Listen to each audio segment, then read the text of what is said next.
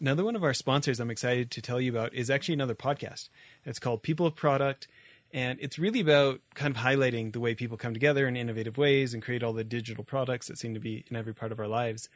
And what I think I like the most is that these guys are speaking from experience. You know, we had George Brooks on our show, and besides that, he's like a really genuine human being, just super knowledgeable at creating way more effective teams to get this kind of stuff done and I really can't recommend it enough. You can find them anywhere that you get your podcasts, and uh, I recommend you checking out People of Product. So, longtime listeners of the show will probably remember Jay Davis, who's been on a number of times. Well, in addition to being a friend and a consulting client, I'm excited to say now that he's also a sponsor of this show. Last year, when I was spending a lot of time at his company's office, he started a new company called Pillow Cube, which is this awesome memory foam rectangle pillow that's tall enough for me to be a side sleeper but not have to have my head sag down like when I try to fold over my regular pillows. It's really pretty amazing, and for any side sleepers like me, it's great so we don't have to wake up with shoulder pain. On top of that, it's been really fun for me to see him have so much success because it's been selling like crazy. Anyways, if you're a side sleeper, I highly recommend going to pillowcube.com and getting one for yourself. Companies go in and they say, okay, we're going to build a massive company and then we're going to donate on the back end we look at it a little differently. We're going to say we're going to donate on the front end and build a massive company along the way. Like that donation is first and foremost. And on the back end, there's a few of us that are really focused on scaling and growing. But in terms of our culture, company culture, in ter- terms of the stories we're telling, in terms of the partnerships we're taking on, our main focus is how can we give back more, which is a beautiful thing. And it ends up bringing in some beautiful people Welcome to Innovation and Leadership, where I interview uncommonly high achievers like top investment fund managers, elite special operations soldiers, startup CEOs who sold their companies for billions of dollars, pro athletes, Hollywood filmmakers, really as many different kinds of experts as I can. The whole idea is to hear how they did it and then what advice they have for the rest of us that can be applied to the organizations we're trying to grow and innovate. Thanks for listening, and I hope you enjoyed today's show. Today on the show, I've got a great co host, my longtime friend Lindsay Hadley. Lynn, thanks for making time for this. Thanks for having me, Jess. So why don't we have you just give a, a tiny intro on Orphan Myth and then and then introduce our guest here. Well, thanks so much. I'm so grateful that you guys have partnered with us to do a series on Orphan Myth and to talk about all the misunderstandings and misnomers around vulnerable children around the world. And Orphan Myth is a collection of 30 plus charities who are all focused on family based solutions to address the needs of children. All over the world, when we look at how we care for children, oftentimes the most common response is to build institutions or orphanages, especially internationally. And here domestically, we look to Child Protective Services and the foster care system to address their basic needs a lot of times we think, you know, if we're meeting their basic temporal needs like housing, education, medical care, and food, we're meeting, you know, we're taking care of the kids. And what the longitudinal studies are showing and what we've been learning over the last few decades is that actually children need something even even more than that. They need a place to belong and to be loved. And they need a permanent loving family. And family-based care is by far the best for their long-term outcomes, both psychologically, financially, even physically. And so these 30 plus charities are all making a big stand and a big um, effort and have programs that either work through pre- prevention to keep kids in their original families, their biological families, because most of the children internationally, especially, are there due to poverty, and then they're and or they're working on reunification if they've been separated, that they make sure they get back to their family of origin. And then in cases where that's not possible, then look to find adoption first locally so that they can stay in their own communities as well. So it's an amazing initiative all about families, and we believe every child deserves a family. So I'm so excited to introduce Ben Higgins. Ben has the most incredible career. He started out as, you know, you say like the boy next door, you know, an athlete and a really talented, unassuming character. He recently wrote a book called Alone Plain in Sight, which I just recently read uh, or listened to rather on Audible, Ben. It was so well done. Congratulations on that. I'd love for him to talk more about that. But then many of you may know Ben from his first time on The Bachelorette when he was one of the many gentlemen vying for attention and then later switched the roles as lead bachelor and has gone on to be a social entrepreneur, including some of the initiatives he's going to talk about today. But Ben has the biggest heart. He was introduced to me by my friend Chantel, who was a, a former producer at Oprah Winfrey, and she just thinks the world of Ben. And she just said, you know, um, what I could say about Ben, which I think is m- maybe the most important, even more than all of his incredible accomplishments, is she said, when he's with you, he's so present. He he he makes you feel like you're the center of the world, and I think that's such a beautiful thing. And so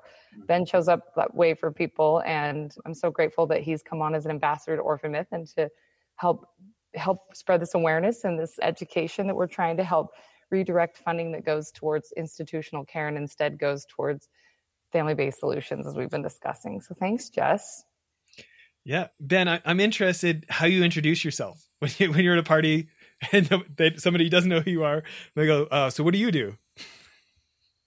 Yeah, that is Jess. That's a great question. Well, Lindsay, thank you for that. That's really nice, and I'm really glad we got connected. It's been a really cool, you know, couple months since we were able to talk for the first time. But Jess, I don't know how to answer that question yet because here's the problem. When somebody asks me what I do, it's typically it tip because right now I'd say, Hey, I, I own a coffee company. And they would say, What? That doesn't make sense. Like, what do you mean a coffee company? Like a coffee shop? And I'm like, kind of, but this is the story behind Generous. And they're like, Oh, so that like takes up all your time. I'm like, well, not really. Like there's others like so I don't know how to answer that. I'd say I introduce myself at a party. Hi, I'm Ben. When somebody asks what I do, I'll say a mix of things. I get to be involved in some really cool stories. That's how I end it. And if they want to follow up with questions, they can. If they're like, all right, this dude's weird, I'm done. I can tell he wants to talk about himself, then we just move on. Well, I think I think one of the things that I'm most interested about, and, and Linz, I want to know what questions you have for Ben next. But this idea of you know you, you get you know a million fo- social media followers on this and half a million on that and and then you're able to like direct that to do good with. Can you talk about that? Yeah and i, I won't take credit for that always. And so one of the things it's a really cool story that happened.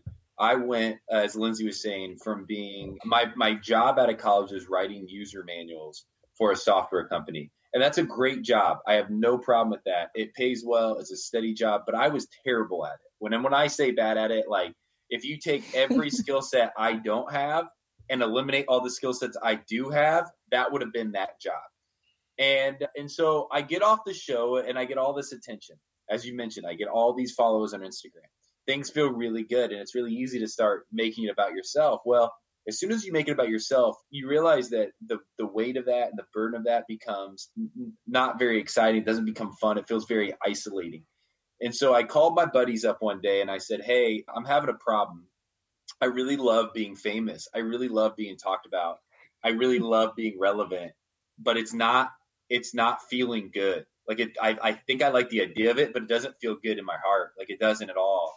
And they said, What if what if you started using this thing for something greater than yourself? What if this was never supposed to be about you? What if you started pointing all the attention to something else. And that's when I, I said, Hey, I'll trust you as friends. And I did it. And it's been an incredible journey because the more I do that, the less it's about me. And the less it's about me, the more fun I have with it and the more free it becomes.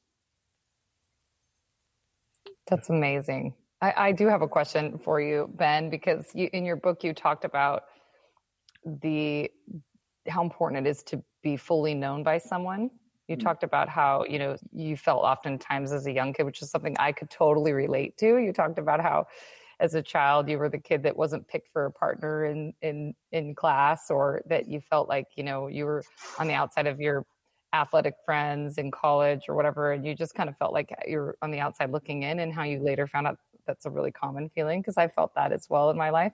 And one of the things you said that I thought were really profound was just like and I'm paraphrasing, but it's something like, you know, the true intimacy is like being fully known by someone and accepted exactly as you are, kind of thing. And with this theme of these kids, you just recently met the crew from America's yeah. Kids Belong, you know, who's helping yeah. foster care kids get adopted. And literally, the, the name America's Kids Belong, the whole thing is they want these kids to know that they belong. The idea of sitting around a dinner table and, and, and realizing you don't belong, that you're just there temporarily, you know, is just heartbreaking. But can you share with me a little bit you know why you feel so passionate about sharing that about that idea of belonging hundred percent well you know i think it's twofold too i think it's not only the idea that i want to be known or i want to have people in my life that are curious to know me but also i want to be a part of getting to know others and I, and I don't know if that ever happens where i can fully be known or I can fully know others. But that pursuit, the curiosity, the journey, the the kind of tackling that adventure is something that I want to have in my life. It's exciting. People's stories are amazing. They're constantly changing. They're being formed and reformed again. And I also think that everybody's story matters. It makes them who they are. And that's why, you know, with the orphan myth and also being a part of the America's Kids Belong program and, and having them shoot some videos and, and, and sitting in, in the midst of what they do and what, what Orphan Myth does, it's it's why it's something that is really fun for me that I'm passionate about that I, I believe I can help with because I cannot imagine a kid sitting there feeling like not only does he not belong, but you can almost feel and like tangibly see the isolation that those children are experiencing where their families maybe are around or they're being pulled from their families or they they're constantly moving from siblings and away from siblings or friendships. That's difficult and that's why you want to sit in the middle of that. You want to sit in that and say how can i help? How can i help bridge the gap? What what what people are out there trying to make these kids feel like they're known that they matter that their stories matter that they're not just objects but they're beautiful people who will go on to do great things in this world. I can't, uh, to close with this, I'll say I can't imagine a worse feeling than being alone and sad. I know I've been in that place and it makes me a lesser version of myself. I can't imagine uh, a worse feeling than that in my life. And I, if I felt that and I know how hard it is, I want to walk into other people's lives who are feeling alone and sad and try to sit in it and just be there, if anything. Hmm.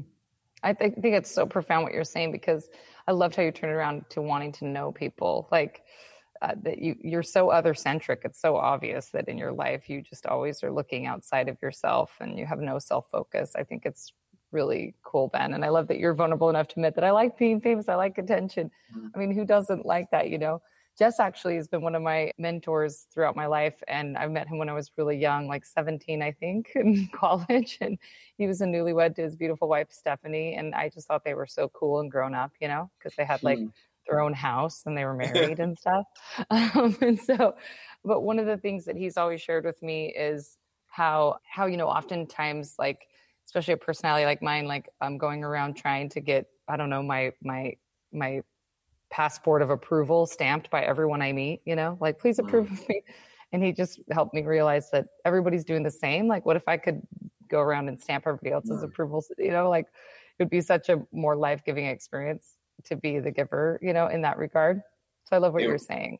Yeah, it would be, right? I mean, it's kind of the idea of the alone in plain sight is the book that I wrote was on this idea that I felt like at the outsider looking in, or I felt alone in many instances in my life, right? If it would be in business, if it would be in my career path, it would have been on television or in relationships. I always felt like I was missing something. And what I realized as soon as I admitted that publicly, and then also around my friend groups, many people, if not everyone, said, I felt that way too. I felt mm. that way mm. also and and so as you're saying like hey what if we go around and get the stamp approval on everybody else's passports? The same thing would be look at what if you could look around you go i am going to assume that everybody in this room's hurting at some level right? Mm-hmm. somebody has some pain right now. What if i could just be uh, the voice and the source of of sitting in it with them? What if they just knew i was always available? What if they knew they weren't alone in that pain and this pain yes, it hurts and it's unique to them, but they're not alone in it. That we're, we're all in, in some sort of pain or discomfort. How, how much more beautiful would the world be and how much more would we start paying attention to the little things around us and to the people around us? I think that's a great way to start looking at. Maybe, you know, you say I'm other centric. I would say I have a huge ego. I would just say that I've, I've recognized and I've realized in my life whenever stuff becomes about me, it becomes really one, isolating and two, it's not as much fun it's just not, and it, and it doesn't it doesn't let my, my life get any richer or grander. It just it gets stagnant when it's about me because I'm the only one running the race. And so when we can bring more people, along and wrap our arms around more people, it gets a lot more exciting. That's you know, Ben, I'm, I'm just looking at your book, Alone in Plain Sight, on Amazon. Looks like it came out, you know, a little over a month ago. And I don't know if you know the stat. The vast majority of books on Amazon never get 10 reviews. Like the overwhelming majority of all books. So, you know, a little month a month in, you got 156 reviews at 5 stars means that your book oh. was more was not just a fluff book, that it was something that's actually mattered to people. So, one little oh, maybe one little bit of feedback for you on that one. Well, that's awesome. Yeah, dude, I, I have no clue like how many books usually sell. I don't know anything about the book world. I've chosen not to. My publisher would have told me but I said I don't want to know anything because I know I'm just going to be disappointed. Like that's how my brain works, right? I'm going to set insane goals, and if it doesn't get there, then I'm just going. to And so I've just stayed like naive to it. So for you to say that and it like that feels really good. I've really wondered because I don't know the response. I haven't felt the response, and so thank you for sharing that. That's that's incredible, and I'm glad. I'm glad it's out there. I'm glad people are reading it.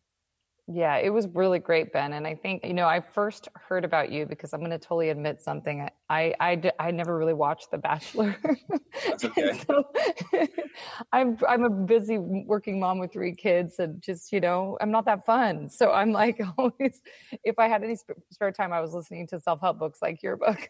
Uh, Although I don't know that I would characterize it as a self help because you're it's more i felt like it was a book about love and gratitude and appreciation and humility I, that's it felt like a gratitude book except but i think that's incredibly self-helping right to to to come from a place of gratitude but you you talked in your book but when i first heard about you i should back up when i first heard about you was actually my friend um, Jess Gee. She is a social media influencer. They're called the Bucket List Family, and she was like, Ben Higgins because I was saying that we, you know, we were partnering with you with one of my clients, Sackcloth and Ashes, and oh, yeah. she said he's like the darling of all the bachelors combined. Like he's the most favorite, beloved. Like every he was everyone's superhero. I don't know if that's good or not. yeah, she said that, and I was like, oh, that's so cool. And I said, what was it about him, you know? And anyway, everybody just said overwhelming. He was so genuine and so nice, and you could just tell that authenticity.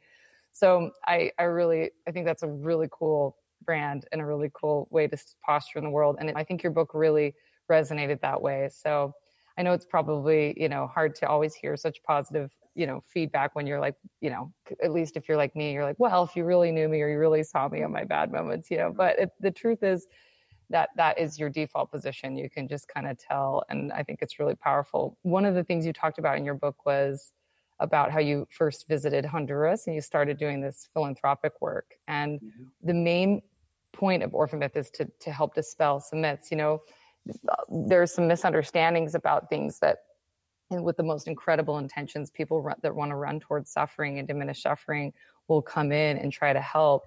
And then we learn along the way that we take some things for granted or we're making some assumptions and we have to become more refined in how we help so that some of the there's not unintended unintended consequences as a result. Jess knows we've worked together for years in social good efforts, and we've learned some things along the way that were startling to us. We thought and took took for granted some ideas and concepts, but maybe you can share a little bit about what happened with you there and that you know when you first got on the ground and you got this exposure that it, it, made you mad you talked about the level of poverty people live in and and drove you to action with your friends yeah you're right so when i was 15 years old i went to central america for the first time and uh, I saw true poverty. And, and and there's poverty that exists here in the U.S. There's poverty that exists everywhere, but I wasn't exposed to it, and I saw it for the first time in Honduras specifically. It was kids without clean water, food, education, healthcare, no housing, living in when, when one of the communities went to was literally living in the the trash dump in Honduras. And so you got to think about this: one of the the poorest countries in the world, and then these are some of the most poor people in the world. And we went there and we handed out food boxes, which was a great thing, right? I mean, it's fine. We, we handed out these food boxes and we handed out some clothes and then we left. We came back the next year. So I was there two years in a row. And when we came back the next year, the people were still hungry, still without clean water, still without health care, still without all those things I had mentioned. And they were still living in the dump. And my buddies and I got furious. Like we just we started asking like those like teenage questions, right? The why, the what, what's going on here kind of questions. And we didn't know how to process it because we were young. We just got mad. We're like, this is stupid. Like, why are we coming down here handing out food boxes? These people are suffering, and we'll just leave and go back home and feel bad about ourselves for the next couple months. And we'll go back next year and take a couple pictures and feel a little better about ourselves when we're there. It's it was a bad cycle. And so what we did is we got together and we said, is there a better way? And what we came up with, my buddy specifically, Riley came up with was a solution that if we went in these communities and we asked them, what do they need? What do they want? What do they dream of? And then how can we help? We wouldn't go down there as the saviors. So we wouldn't go down there just wanting to get good pictures taken. We wouldn't go down there telling them how to live their lives, but we could partner beside them to help them accomplish their goals. It brings an empowerment, it brings in a partnership.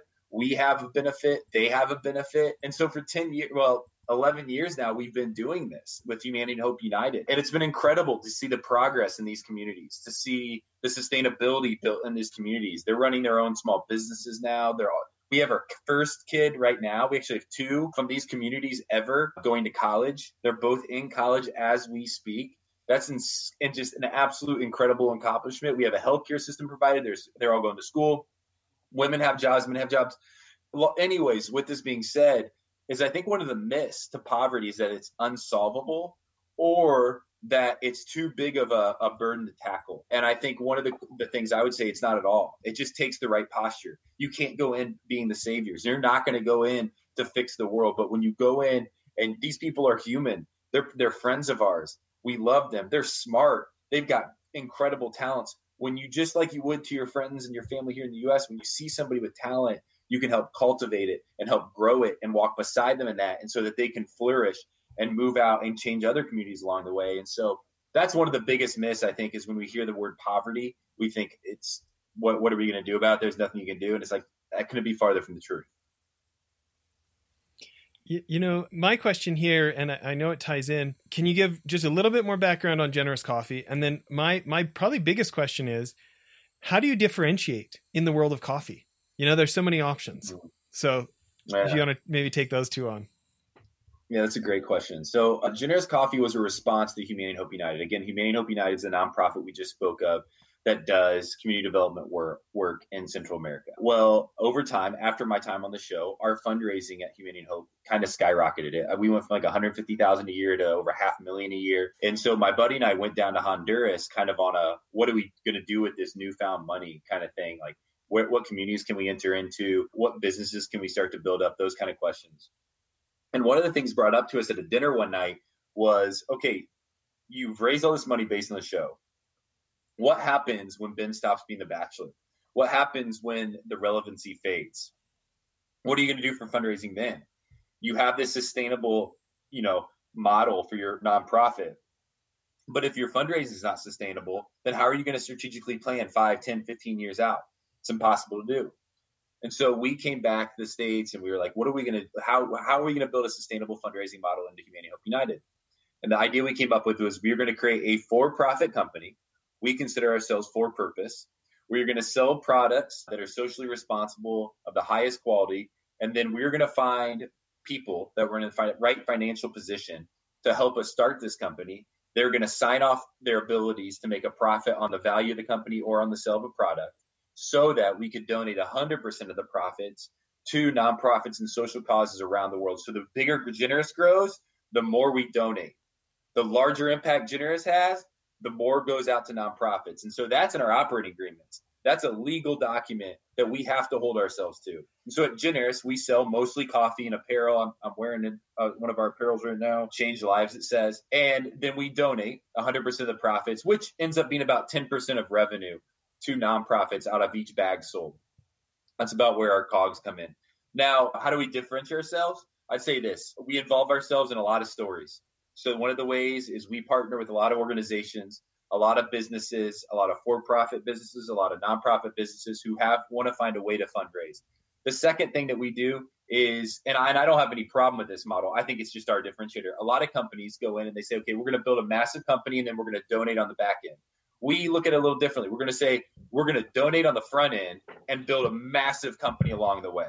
Like that donation is first and foremost. And on the back end, there's a few of us that are really focused on scaling and growing. But in terms of our culture, company culture, in ter- terms of the stories we're telling, in terms of the partnerships we're taking on, our main focus is how can we give back more, which is a beautiful thing. And it ends up bringing in some beautiful sto- people with some incredible stories, right? I mean, I've always joked like if you're an investor into Generous, it's the worst financial investment you could ever make in your life. Like you are not giving money to Generous to make money on Generous. It's impossible to do. So we've been able to find people who've been really blessed and really lucky in life to make good money and to be in a good place in life to say, I want to see my money grow. And I believe this is a good avenue to do it. It's been really awesome. And I've been now the president. I was the CEO up until about six months ago. We brought on somebody to kind of give me some help day to day. But I've been the president now for three, three and a half years. And it's been an incredible experience. You can go to generouscoffee.com to buy some coffee if you like coffee, by the way. That's so great. And I love that you brought up the myth of poverty because you're so right. The three myths that we're trying to address an orphan myth. The first one is that children in, in orphanages abroad are orphans. Mm. Everybody assumed I did. I did prior to getting in this orphan care reform world. I completely thought like every Disney Disney movie, both their parents had died or they'd totally been abandoned. When actually the reality is 80% of all children living in institutions globally orphanages actually have living parents and often parents who really love them. But due to mm-hmm. poverty, they've placed them in institutions because they can get fed there, educated, and you know, a warm bed to sleep in. And generally they see that as like a better opportunity for their child, like a boarding school is the kind of the framework in which they see it. The reality is that it's not best for the child. It would have been better having one meal a day and being with their mom and dad and or dad and or grandparents. And so it's a really devastating insight to know that are rushing towards you know covering expenses and and trying to help these kids has actually driven a family separation crisis. And so that's where the reunification and the repurposing of these institutions is coming in with a lot of our partners around the world. And then the second myth is that there are no orphans in the united states you know? I mean we never hear that word and it's because we don't use that word here. And we, we there are children experiencing foster care and there are 420,000 kids in foster care in our country in the US most of which were, the hope is to get reunified with their parents, that the state takes them temporarily and until their parents can get on their feet or get over substance abuse or get out of incarceration or whatever, they can be returned. But 100,000 of those kids will never be returned to their parents due to usually severe neglect and abuse. They will, their parental rights are permanently terminated. Those 100,000 kids are awarded custody of the state they live in and they're, they are proverbial orphans, right? Like they need a mom and dad, they need to be adopted. And so we don't have to go to Honduras or overseas to to help vulnerable children. They're in our own backyard in whatever respective state we're in. And then the final myth is exactly what you said about poverty. It's that that this isn't solvable. You know, mm-hmm. most people believe I, I, did. I genuinely believe there just weren't enough families to take in the kids that were on the streets or in institutions or in the foster care system. I just thought it was a supply and demand issue. But there's so much elasticity in that. What we found is there's actually more families willing to take in kids, more people experiencing infertility and desperate for adoption. There's more people who are willing to take in their next of kin and so if they had the support right if, if we could address the poverty the systemic issues that are keeping families apart we can really do a lot so i love that you said that those are the main myths we're trying to dispel and i think that with what you're doing with your work even the myth of nonprofit that you can't have you know a sustainable model to help mm. you know help make a difference in the world. I think it's really cool. So I think it, it's great. Education is so powerful, isn't it? And Jess is like the the consummate educa- education guy. I mean, he reads on average like four books a week. It's crazy, Ben. I mean, he's oh, like, wow. Yeah, he's. he, I feel like Jess uh, Jess needs to write a couple books for sure with, amalgamating all that he's learned. Make sure you read Alone in Plain Sight, K. Jess. Make sure you get that in there on your to do list. Yeah. yeah. Ben, one of the things that I am really interested about you, and I, I think that most entrepreneurs could learn this from you, is and, and I'll use it in this analogy. In the investment fund world, if you're into like 40 Act, like, you know, where you get pension funds and that type of investor, not individuals, mm-hmm. you know, the BlackRocks, the Blackstones, the, these type of folks, it's not often the fund that has the best returns that raises the most money. Mm-hmm. It ends up being the most well-known funds are the ones that raise the mm-hmm. most. And so, you know, so many folks they work so hard on having great product market fit. Hey, is this something like genuinely different and valuable, right? But the problem is there's so much good stuff out there, it's hard to break through the noise. And those folks who can create an audience, who can create a connection to large number of individuals, their businesses do better. I mean, look at Richard Branson. The guy did all these stunts to get himself on the front page of newspapers where you can't even buy an ad. He gets him on, gets himself on there for free. He calls it free ink, right? Mm. And and it did wonders for Virgin. I'd love to talk about. Why don't you talk about your podcast for a minute? Yeah, well, you make a good point. One of the big things that I've been gifted with is this social media platform. And so, you know, for me, a lot of this, I'm very grateful to a crazy couple months in my life where I went on a television show and with the click of a button, you know, the the million plus people can see what it is we're up to. That's that's a, cr- a crazy good benefit. It's a differentiator in every way. And I don't want to take it for granted. And it's been really cool to see how it's worked. Now, I do do a podcast with iHeartRadio. That's been an incredible gift also. It's the, the podcast and a couple other things in my life, but mostly the podcast has been a way that I've been able to support Generous financially. and work for it for free. You know, the podcast takes up about five hours a week. And so I can then use a lot of my time to work on Generous and do this podcast that pays me way more than what I deserve for it. And then also use some of that money to keep Generous going when when times get tough. It's been awesome. Now, granted, we're in a season of life for Generous where I don't think I'm gonna have to be putting, you know, any of my own money back into it because we're pretty healthy now but it's still that was how we got to where we're at today. That's a huge gift, and it comes from doing a podcast about The Bachelor and iHeart. That's wild. That makes no sense, but it's awesome. And I don't want to. I don't. And I don't at all want to take it for granted. The other cool thing that's been really fun, and and what you guys are kind of doing here, and and I know you guys have a huge platform. A lot of great ears are able to hear this. But I've been I during quarantine I started a show called Hope Still Wins, which is on Wednesday nights. I've just done on an Instagram live, and I've been able to talk to some crazy cool people, some of the best thinkers and and some of the best leaders that I've always looked up to, and I bring them on and I just ask them about what it is they're up to, what are they dreaming of, what's hurting them, where are they at in life, and then do they believe in hope? And if they don't, why don't they believe in it? If they do, why do they believe in it? That's expanded my network and my platform. It's given me a whole new voice to be able to speak from because I've been able to kind of sit in the midst of some really good, great people that I've looked up to forever. And just like it sounds like Jess, you have a lot of people look up to you, and Lindsay, I know you have a lot of people look up to you, and that's that's something that's been really special. And so, yes, I'm with you. One of the things that I'm trying to do is to figure out, hey, how can we continue to position Generous to be that for-purpose business that connects people and grows our network in the for-purpose space, and so that we're not all competing on each other and stepping on each other's toes. We're trying to do good in the world. We can start to do this together in bigger and better ways than we could ever dream of alone.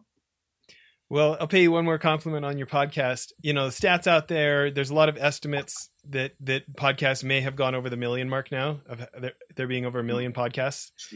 The overwhelming majority of them have less than 5 episodes. And it's because people think it's this great idea, it seems so easy, uh, and they get started and they're not disciplined and they don't pay the price and it doesn't it doesn't deliver the promises. So at I think uh 254 episodes. I think you're, I think you're doing well, my friend. that's wild. Five episodes. Yeah, 254 episodes. I didn't know that's how many we did. That's a lot of episodes, man. That's that's a lot of bachelor talk. But it's been wild. It's been really fun, and we have a, a huge like kind of following that just has like grown up with us. Right. My co-host, you know, was single when we started. Met her now husband. Dated her husband while we doing the. Pod. It's been really fun to kind of see what the podcast world can do and and how that network can grow. That's so great, Ben. And what got you interested in and like when when I first spoke spoke to you to wanting to be a part of Orphan Myth and, and shedding a light on these vulnerable kids, what was it about the subject or any personal experience around foster care? Or, you know, I know you care a lot about the plight of human beings, but what about this issue was it that kind of got your heart? Yeah, you know, the first is I Chantel, our friend, is is amazing and I trust her. And so when she says, "Hey, I think you should talk to this person," I I will always say, "If you if you believe I should, then I should." And so that was the first thing that got me talking to you. And then I looked you up, Lindsay, specifically, and what your organization is doing, and how your leadership's been formed, and who you involve yourself with. And I said, "This is intriguing to me, right? That a lot of these these things are interesting." And then I got to hear your heart and you got to explain personally kind of what orphan myth is what it's about the myth that you're trying to dispel who's a part of it kind of the some of the solutions that you guys are trying to implement. And that was that's something that was in a, in a sense like it was easy for me to consume because I, you guys had the effectiveness of of how you're going to go after some of these myths. You had the efficiency already built in to how well you could do it how well you could structure it. And then you were doing what you said you were going to do when when this started that you were actually working on making this happen and i know you have some big a, a big season for Orphan Myth coming up here. And and then finally, I think kind of the the final straw was sitting in a place and and you try, I try to do this because we do get asked at Generous often to be involved in different social good projects. That's not uncommon to us. But one of the things I try to do in those moments then is take a step back and try to relate with the people that we're speaking about. Like who are the least these? Who are the people feeling most isolated? Who are the people feeling pushed aside and alone? And when you think about the kids out there who are separated from their families of all ages, if you're talking babies to teenagers, I can't imagine that feeling because I had everything opposite that. I had a loving family, a great family that wrapped me up and kept me alongside. And so knowing how much I count on my family, and then if I were the idea of that to be taken away from me and to feel isolated in this world for for any period of time, it would be it would be traumatic. It would be saddening. It would be confusing. It wouldn't it would take so much of my story away. And so when I think of that, I'm like, I would, I want to step into those moments like that. That's, I, I, I want to try to be a part of not letting that happen, or at least trying to eliminate the problem itself. And so that's, I guess that's why it's like, yeah, this makes sense. This is something I'm passionate about. I care about. I can get behind. I can understand. And then we can all maybe, maybe I could use this platform that's been given to me to try to do something about it.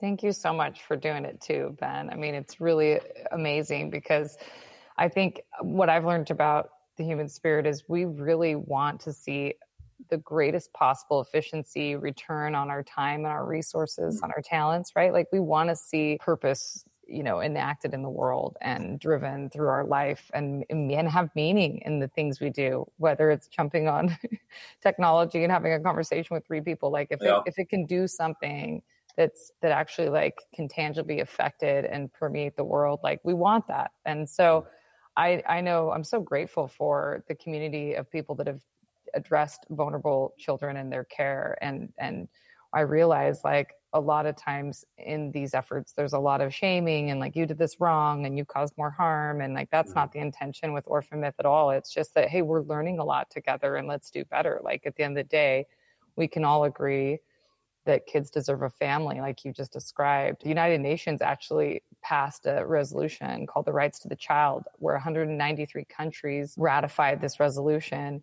basically just saying that it's a human right for a child to be in a family, you know. And I thought that was such a powerful mm. policy to underpin everything we're doing at Orphan Myth and these incredible partners who, whether it's repurposing an orphanage to become a community center where they can have, you know, childcare, education, or support to moms and individuals who are trying to struggle to keep their children's needs met in extreme poverty, or whether it's groups like, you know, America's Kids Belong that you met with that are working with the private sector, the faith sector, and the um, public sector as well, the government to get children, you know, a wraparound support system, and then can show videos into the faith community of these kids where they can then find their forever families. It's so fun to to to see their personalities. Jess's wife, Stephanie, actually has been a volunteer at America's Kids Belong and has gone and done interviews with these kids, and she's so yummy and warm and just like such a bright spirit. So she brings out like the best in these kids and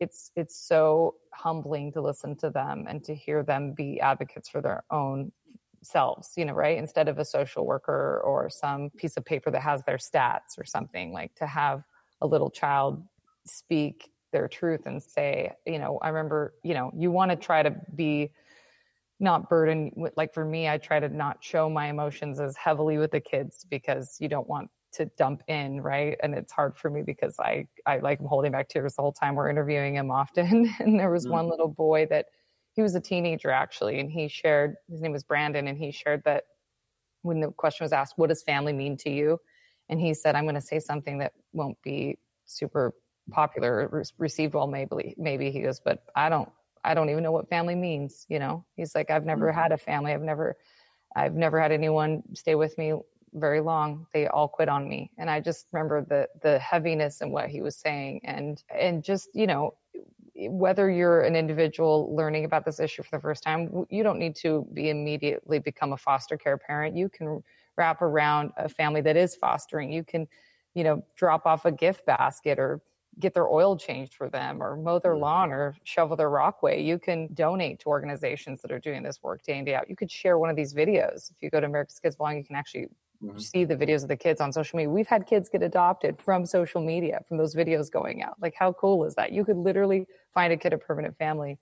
So the trajectory of their lives can be totally altered. But, you know, I think, is there any stories of your work in the years of what you've done with either Generous or Honduras? Because you shared a few great ones in your book of somebody who you just felt like wow we got to be there in a moment in time that changed the trajectory of that outcome that you that comes to mind for you many oh yeah one of the interesting ones is due to the election this year it didn't get covered but honduras actually was struck twice with two different hurricanes back to back within three days category five same place two different hurricanes hitting and they just happened to be right at our communities that we work in in like the San Pedro Sula area, El Progreso area. And so I was just down there a couple weeks ago, two weeks ago, and got to see the rebuilding efforts. That's humbling in itself, right? To see how these people who have worked so hard to build homes for themselves and to get clean water for themselves and see all that get washed away. There was a story of Samuel, who actually is the one kid from a community that's in college right now. Well, he was back at home when the storms hit, and the water rose so high it rose to the top of the water tower. That's 20 foot high. The river had came in, and he tied himself to the water tower. It was floating there for 48 hours, so he would make sure that he was the last one to leave. This is a 18 year old kid that he was saying, "I'm going to be the leader of this community one day. I know it. I'm the only one that has a college education. I think is what he's studying, and so I'm going to start now. I'm going to make sure I'm the last one to leave." And he did. He was the last one to leave. He tied himself there and floated 48 hours while stuff was washing by him, and the river was, you know, not knowing if you get saved or not an incredible story there that like really brings things into perspective for me. The second is this one that comes to mind. We uh, were in our first community, and the community had said, "Hey, we need clean water," and said, "Okay, well, we're going to help you build a clean water tank, and then you know they're going to pay for access to it, so they have the empowerment feature to it." It gets put in, and it's about four months later, I go to Honduras, and I'm sitting in one of the women's homes. She has three kids. She was my age, so she's like 26 at the time, and I said, What's the biggest change since you got clean water? And she said, Ben, for the first time in my 26 years of life, I've woken up without a stomach ache. And it's just one of those small little moments that everything stops. Because for me, that's not a thought I've ever had. It's not a thought I've ever considered is that the water that I drink or that every day of my life I'm going to have a stomach ache. you know, I'm never my best self when I have a stomach ache. And so to know that that is the case every day, to know how much I take for granted, but it also instead of like spurs me on to a place of shame and guilt and saying oh my gosh poor me or you know i i got to sell everything what it does is it spurs me on to a place of action to say is there is there ability now for us to go out and continue to make this change that we've seen that it works can mm. can we continue to get involved can we continue to help out can i do i have any resources not to be the savior again but to walk alongside and come into kinship with people all over the world both domestically and internationally that are hurting that's what it does. It, it, it's and it, so it's a weird way it inspires me to hear that yes, for 26 years I had a stomach ache, but with clean water I don't any longer. And that mm-hmm. goes, we're doing something right here. That's amazing, Ben. And you can hear not only do you see yourself as equals to the people you're serving, but that you actually put them up as your heroes, which is really, really cool. Oh, definitely. That's a great posture to show up. I love that. Yeah, no, it is. I mean, it's important. I think it's important at, at every relationship is to to really be curious to not think of yourself as any greater i i tend to do that i have a lot of pride a big ego and so i'm consistently needing to remind myself to stay curious to stay to stay uh, involved because i can tell you one thing as soon as i start to think i'm really cool it comes down crashing very quickly and that happens with any person and with any you know any human i met meet wherever they're at in the world you know those are such important lessons. I feel like I have to learn them over and over myself. But, you know, maybe it's just a, a bit of change of gears. Something that's interesting to me is I think about so many of the more like serious business people that I spend time with lawyers, accountants, folks who haven't traditionally been involved in social media. They think it's for 13 year old girls, stuff like this, right? Mm-hmm. And now I have these guys, my dad's age, who like are asking me for advice on how to win on LinkedIn or stuff like this. And so I'd be interested you know, Ben, we had this great guy on the show, Brendan Kane. He wrote this book called Hook Point and a book called Zero to Million about how he got a, z- a million social media followers in 30 days. And it was, it's fascinating. The, the principles that he uses about how do you like really break through in the first three seconds so that you can actually get them to hear your message. But one of the things he teaches is this idea of like getting the followers is not nearly as hard as keeping the followers. Can you talk mm-hmm. about like I'm just looking at your Instagram, 1.3 million followers. Can you talk about like taking care of that audience and not abusing the audience and and just any of your philosophy on on that being a relationship instead of like an asset to be used? Yeah, that's tough. Well, one of the things is I have you know one of the the ways that I can even sit here and talk to you today is because I have a tremendous team around. Is I've said like as soon as I'm the smartest guy in the room, we've got a big problem. And so I have some tremendous help that helps me navigate all of this well with generous with any of the companies with my social media so i have a team that does helps with that one of the things though as we talk about is we have to stay authentic to who i am and what i'm involved into. We can't make up stories. People read through that way too quick. It's you know in today's world things can become too transparent or are very transparent very quickly. And so if somebody sees me share something or talk about something they can usually pick up if i'm you know genuinely excited about it or if i'm not the second part is this is people's time. And so one of the things you have to value is that mm-hmm. social media is somebody's time. And so as, as, you ask them to see something, like something, comment on something, respond to something, involve themselves in something, you need to know that that's a very valuable resource. It's the most valuable resource we got. So we're they're giving that up. And so I want to respect that the best I can. And also know that, yeah, social media is a tool. It's a tool that I have to use, that I do use to spread the messages that I'm involved into. But with that, there's also an obligation that I have to the things that I do involve myself in. Uh, I have to be very, very like particular about what I say yes to and what I say no to. One of the things, I guess, the biggest lesson for me, because it usually goes down with me responding to an option of what what it is that's going to be posted, and then kind of giving the directive out to the team to go out and and make it happen in the best way with with with what we know is right. One of the things I've had to get really good at, and which I was really bad at, is saying no.